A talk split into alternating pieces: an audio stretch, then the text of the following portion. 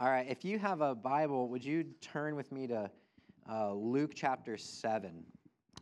If you're going to use a red Bible, uh, which should be available nearby, it's on page 504. We are beginning uh, a new sermon series today that will go for a few weeks, and we're calling it Summer of Love. Uh, Summer of Love.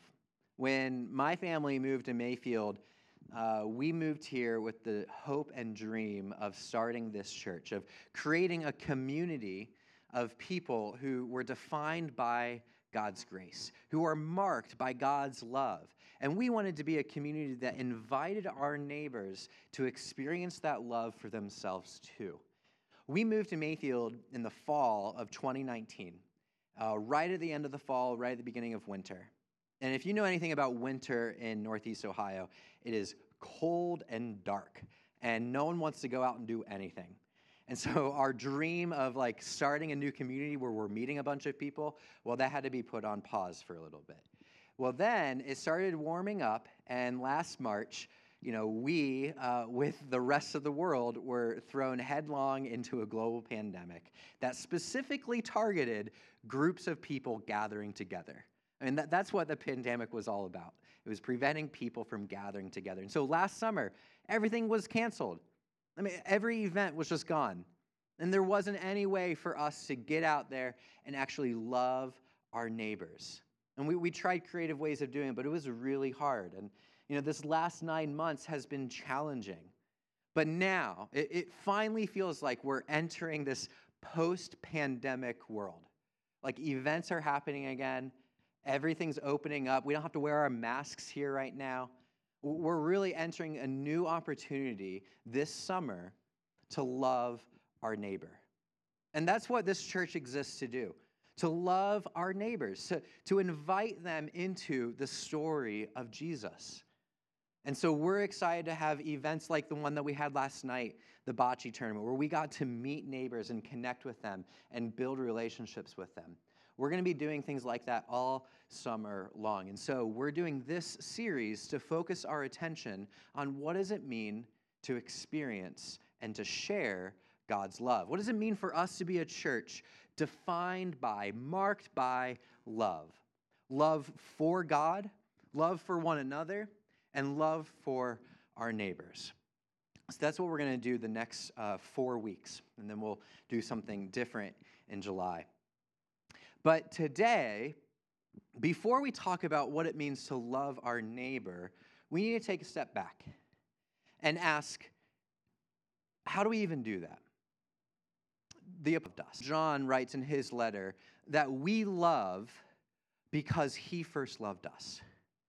We love our neighbors, we love each other because he first loved us. And so this morning, we're going to focus our attention on that God's love for you. God's love for us and, and what that means for us. Specifically, that love demonstrated in his forgiveness of our sins. And so we're going to look at this story from Luke chapter 7 about a sinful woman whose sins are forgiven.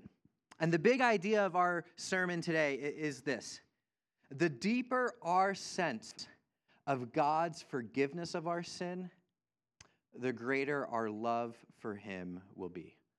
The deeper our sense of the, God's forgiveness of our sin, the greater our love for God will be. And as we look at that idea, we're going to ask three questions of this passage How bad is it? How should we respond? And who can do such a thing? How bad is it? How should we respond? And who can do such a thing? Let's read and pray and look at this passage. Luke 7, starting at verse 36.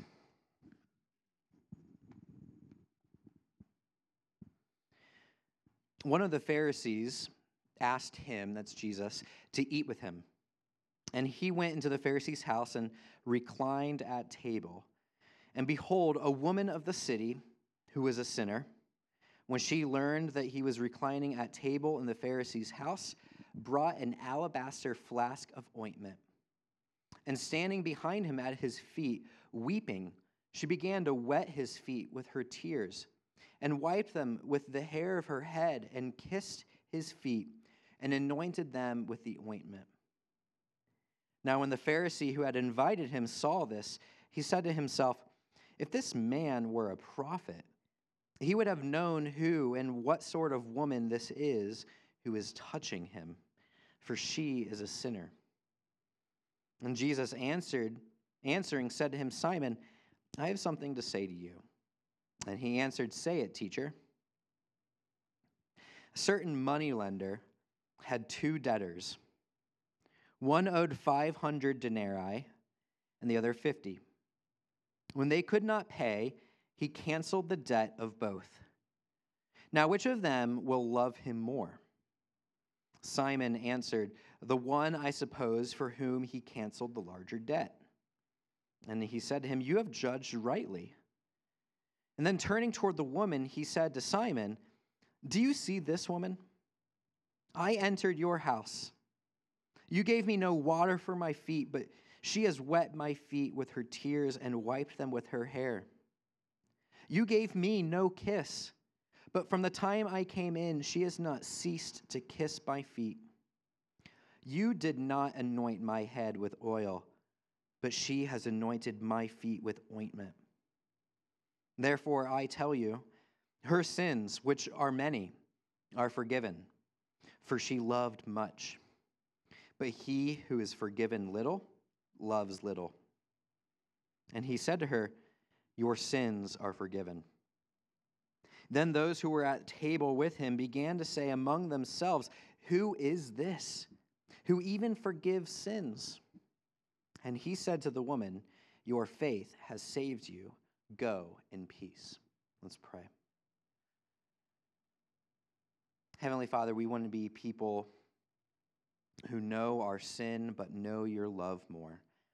And so we pray through your Spirit that you would awaken our understanding of your word and that it would convict us and lead us to joy in your grace. In Jesus' name we pray. Amen. How bad is it? It's pretty bad. I, uh, I hate going to the doctor. Maybe you do too. I, I don't like going to the doctor's office because I feel like every time that I have gone or would go, that the doctor is just going to tell me that there's something wrong with me. And that something wrong, well, it needs to be fixed. And I hate hearing that. Like, I hate hearing that I need to change my diet or start a new exercise routine, or start taking medicine, or have surgery. But those are all what are needed to happen to fix what might be wrong. But I, I hate going to the doctor. I'd rather live in this blissful ignorance as if nothing was wrong. Maybe you have felt similar.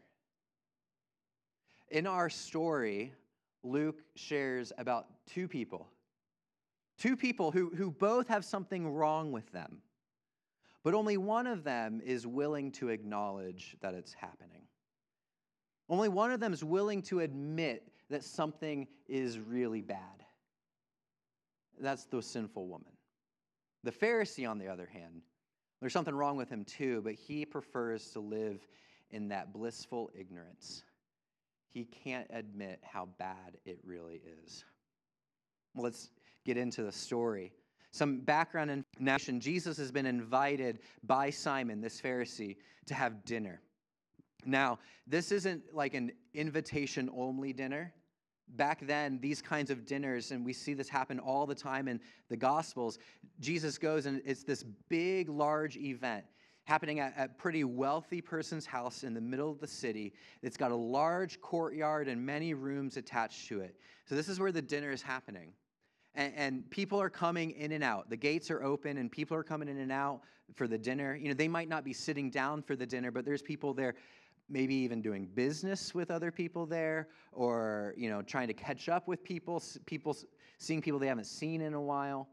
So there's people coming and going, and Jesus is there, but Jesus is now off on the side room, the formal dining room, where there's this table on the ground for formal dinners. And around this table, there's there's these three pillows.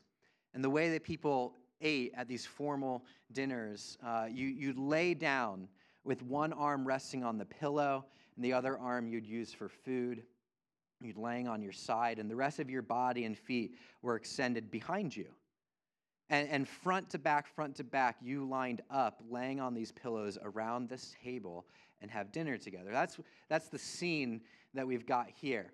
And it's as this dinner is going on, when Jesus is reclining at the table, that this woman of the city, this sinful woman, who's probably in the courtyard, in the shadows, steps out, goes behind the table to where Jesus' feet are, and begins to anoint him.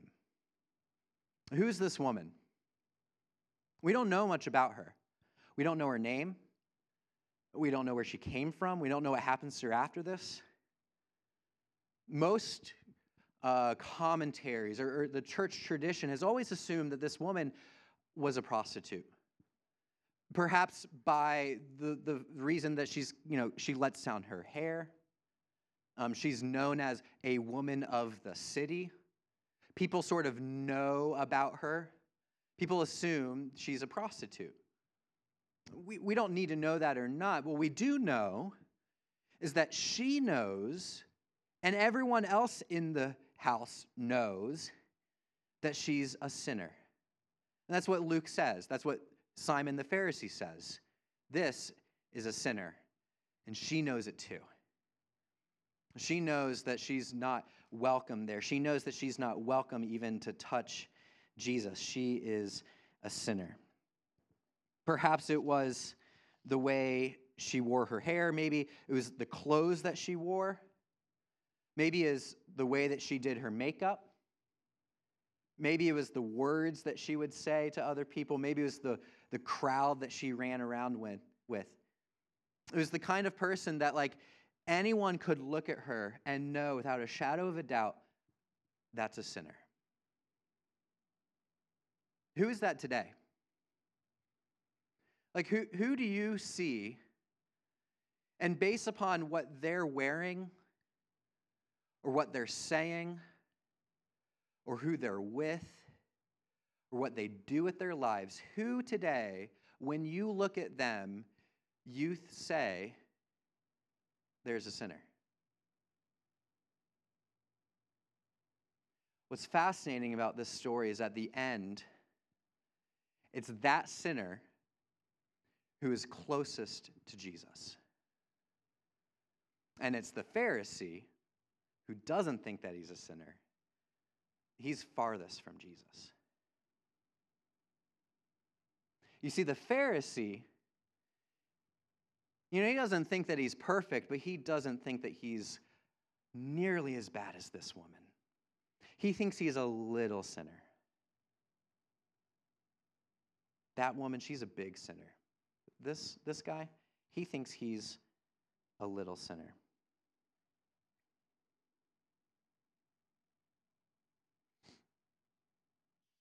This woman, along with everyone else in the room, she knows that she's a big sinner. Like she knows what's wrong with her. She knows that she's not allowed to be there. She knows she shouldn't be touching this man, but she goes anyway because she's heard about Jesus and she's throwing herself down at the feet of this man. She knows she's a big sinner. Pharisee, on the other side, he thinks he's a little sinner. What about you? Do you think of yourself as the woman in the story? Or when you look at yourself, are you like, you know, I'm not perfect, but I'm really not, not all that bad? Little sinners say things like the Pharisee said in verse 39 If this man were a prophet, he would know who this was, what kind of person she is, who's touching him. She's a sinner. That's what a little sinner says to other people. They're sinners. Here's some diagnostics to ask yourself Are you a little sinner? I can't. Little sinners say things like this I can't believe what that person's doing with their life. Can you believe it? I would never do that. Little sinners say things like this Yeah, I'm not perfect, but at least I'm not as bad as they are. You know, when we were younger, teachers would have us line up like tallest to shortest in line outside in the hallway. Little sinners think that there's this cosmic line, and all you care about is where do you stand in relationship to others. Yeah, I'm not perfect, but thank God I'm not like that guy. Little sinners, they're worried about being around other sinners. You know, this Pharisee said, Does he know who's touching him? Little sinners are worried that if you associate with sinners, that somehow that sin is contagious and you're going to catch it. So little sinners separate, they distance themselves from their neighbors. Little sinners, they don't experience God's love like this woman is. Little sinners think of God's love as something small, distant, unexciting. There's a lack of joy. So, what are you? Are, are you a big sinner falling at the feet of Jesus, or are you a little sinner looking around, comparing yourself to others? Look, the, the, the, the first step of 12 step programs, no matter what it is, the first step is always admit there's something wrong. Admit there's something wrong. This morning, if you're a little sinner, admit it. As, as soon as you start admitting that you're a little sinner, well, you're going to grow in your understanding of the depths of your sin. And the good news the good news of being a big sinner is that Jesus Christ came into the world to save sinners. Like it is good news to understand the depths of our own sin. So let us join with this woman falling at the feet of Jesus. Desperation seeking his mercy and his forgiveness. Let us respond to Jesus the way that this woman responds to him. That leads me to my second point. How should we respond? How does this woman respond to Jesus? Well, she shows him adoration. She shows him love. Jesus, seeing what's going on and knowing what's in the Pharisees' mind, shares this parable about these two people who have been forgiven. And the, the conclusion of his parable demonstrates that her great love for Jesus is because she knows how big of a sinner she is and how greatly God has forgiven her. Jesus is the one that makes this connection that her great love is because she has been forgiven greatly. And in contrast, the parable says that the Pharisees' lack of love is because he has not been forgiven. See how Jesus makes this comparison in verse 44. He says to Simon, Do you see this woman? When I entered your house, you gave me no water for my feet, but she has wet my feet with her tears, and she's washed them with her hair. You gave me no kiss to greet me, but from the time I came in, she has not ceased to kiss my feet. You did not anoint my head with oil, but she has anointed my feet with ointment. The difference is abundantly clear. She has loved me, you have not. She is adoring me, and you are not. Her sins have been forgiven, and his have not. And he says that in verse 47 Her sins, which are many, are forgiven, for she has loved much. This is the big idea. The deeper we understand God's forgiveness of our own sin, the greater our love for Him will be. Or to put it another way, the proper response to experiencing the love of God is to love Him back. The, the proper response to experiencing the forgiveness of God is to adore Him, to worship Him. And that's exactly what this woman does. She has come in and she has taken her tears and her kisses and this ointment and is adoring Jesus. This, this anointment, this perfume, it was an alabaster stone jar that most scholars think that this kind of thing would have been valued at just about an annual's average day laborer's wage. So think the average annual salary. That's how much this jar was worth. And she goes to him and uses that thing, which is extremely valuable, and worships Jesus with it. She is adoring him. This is what it means to adore something. Is to reorder the values of your life in such a way that they are valued and ordered around the thing that you adore. To adore something is to reorder your values and priorities. The things that once held of a high value in your life become small in comparison to Jesus. I love the TV show The Office, and I feel like there's plenty of like illustrations and anecdotes that that are suitable for any part of life. But there's this one scene later in the show when Michael Scott, the boss, uh, he's proposing to Holly, the love of his life. And uh, he, he proposes, and she says yes. And she shows people the ring, and everyone is shocked at the size and beauty of this diamond ring. And Michael is surprised why everyone's shocked. And he says, I'm just following the rules. What is it, three years' salary for the ring? Okay. The rule of thumb is three months' salary. And he got it wrong and had saved up three years' salary for this ring. But he didn't care. He didn't care. Because the value of adoring his soon to be bride was of such significance that money just wasn't even an issue anymore. That's what it means to adore, is to reorder the values of your life.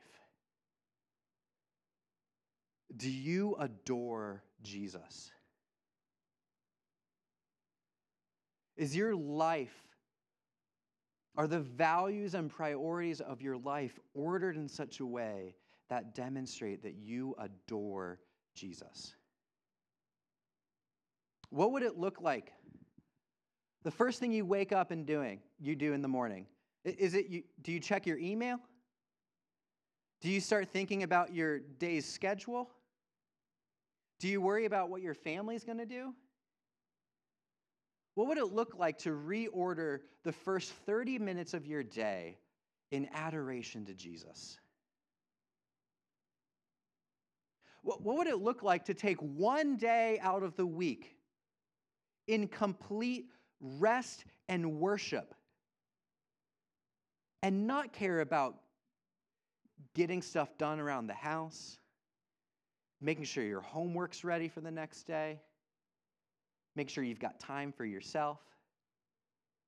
What would it look like to order your life in such a way that you adore Jesus one day out of the week in rest and worship?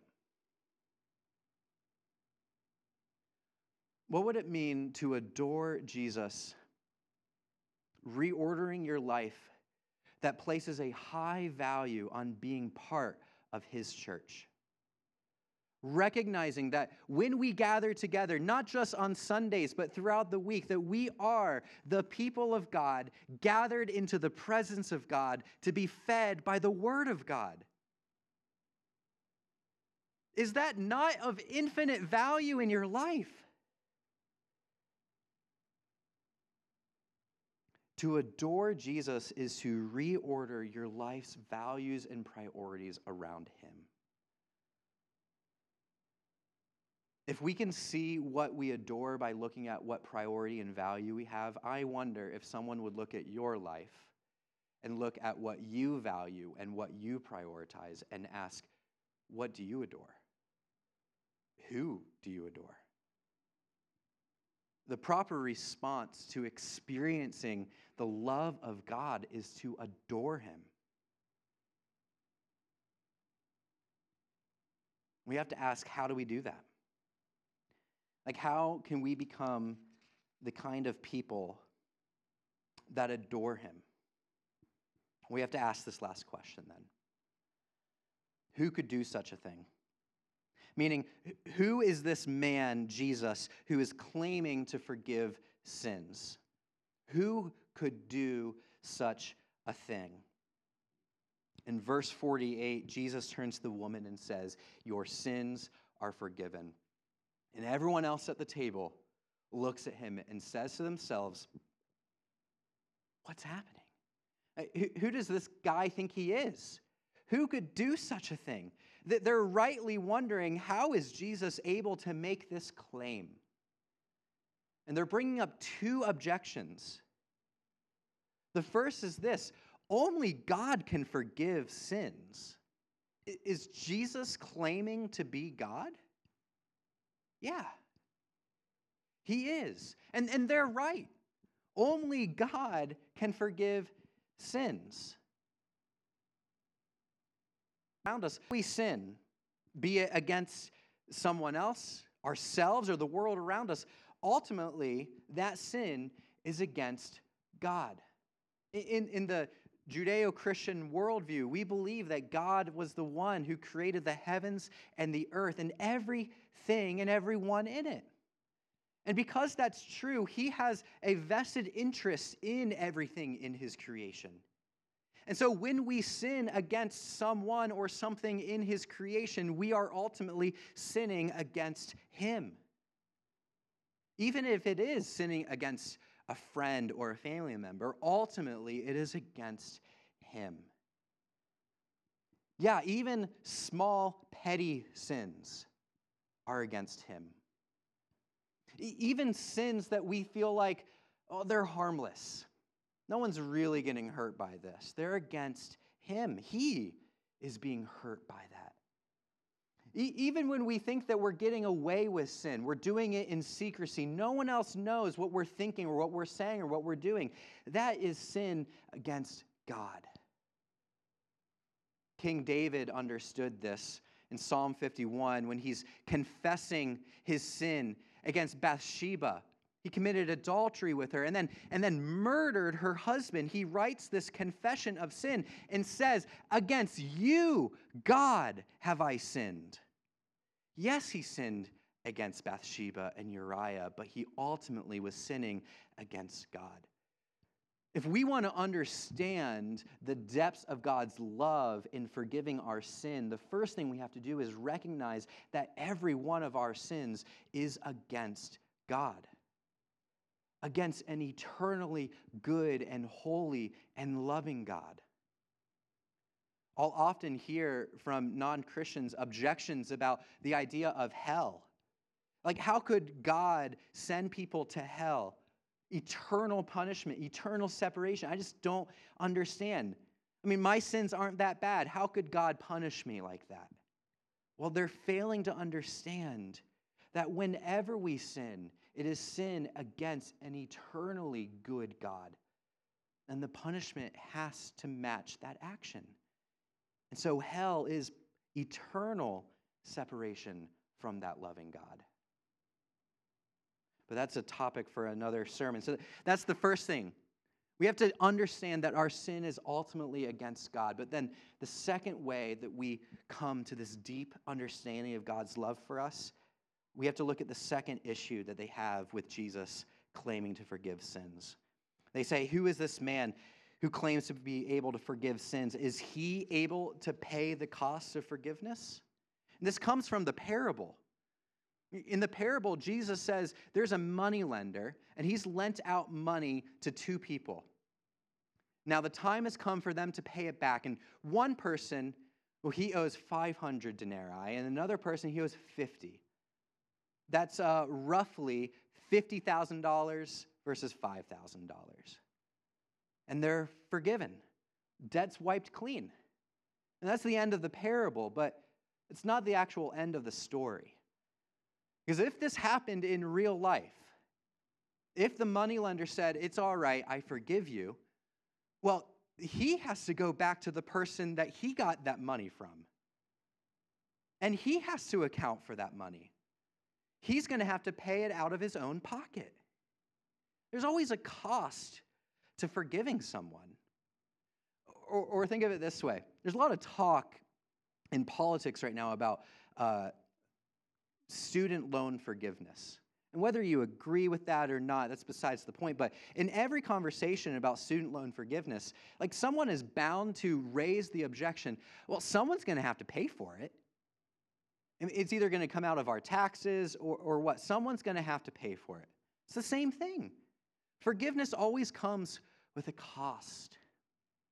Uh, Theo and I just started playing baseball in the backyard uh, with a little t ball thing. And um, thankfully, he's not that good now. But as he increases in his skill, I'm going to be worried that he's going to hit those balls and they're going to crash into one of our neighbor's windows. Look, if, if, if that happens, we're going to walk over, we're going to knock on the door, we're going to say, We're sorry. And look, our neighbor, Mark, Mark has an option. He can say, All right, Theo and Jeremy, that's going to be $150. Or how, I don't know how much windows cost. That's going to be $150. Or Mark can say, It's all right, I forgive you. And then we close the door. Now, Mark is not going to just go on with his life with a broken window. Someone has to pay for the repair. Yes, he can forgive us. But when he forgives us, what he's saying is, I'll cover the cost. I'll pay the debt. I'll cover the problem. Their question to Jesus, who is this man? How can he forgive? They're wondering, how is Jesus able to pay the debt for this woman's sin? Well, Jesus knows. He knows that what he's about to do within three years of it for this, he's going to be hung on a cross and pay the debt for this woman's sin. When he's on the cross dying, he is going to shout, My God, my God, why have you forsaken me? Because he's going to be experiencing that punishment, that separation from God that you and I deserve to experience because of our sin. He is going to experience the debt that you and I owe. Yes, we are forgiven, but only because he was willing to pay the price. This is God's love for us. He died for us. And this is what this woman knew. She looked at Jesus and she saw this man who would give himself up for her. And she responds with adoration, almost a reckless kind of love, where she did not count the consequences of her actions she understood that the value of worshiping and adoring this person was far greater than any value of what she possessed. She was willing to give it all up for him because she knew he would be willing to give it up for her. Do you believe that that's true for you? That Jesus is willing to give it up for you? I grew up in the church, and for so long, I believed that Jesus died for us, but that us was a generic, non personal us. It was not until I understood that Jesus died for me. Then I began to understand what it meant to adore him and to experience that love. Do you believe that Jesus died for you? Do you believe that on the cross he was looking through time and saying, I am doing this for you? I am giving up my life for you. I love you. I will pay the price for you. Until we see the depths of God's love for us, personally, individually, until we see the lengths that Jesus took to forgive our sin, until we see that, our experience of God's love will be shallow, it will be small, it will be little.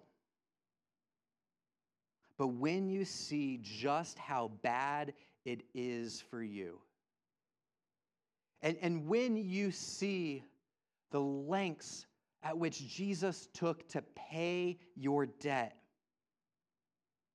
when you see that you're not just a little sinner, but a big and ugly sinner, and then see that Jesus poured out his blood that covers you now and makes you beautiful in his sight, when you begin to see that, your love for him and your experience of his love will grow.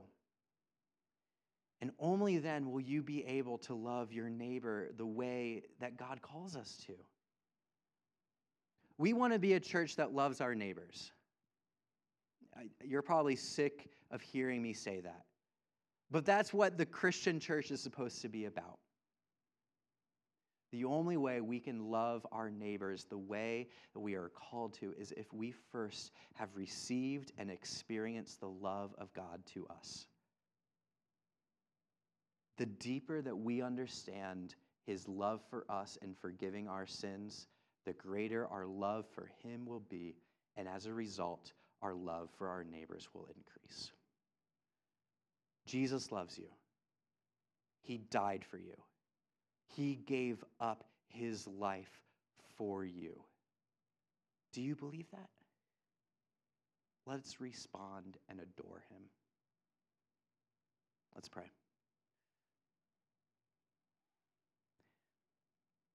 Heavenly Father, you are a great God. You are so great, and your greatness of love is demonstrated that while we were sinners, while we were your enemies, you sent your Son to die for us. Lord, we stand on the power of that death. Lord, that on the cross as Jesus died, your wrath was satisfied. All of our sin was laid upon him. Lord, through your Spirit, we pray that you would enlighten our understanding of that reality so that we too could experience your love more and more and share it with those around us. In Jesus' name we pray. Amen.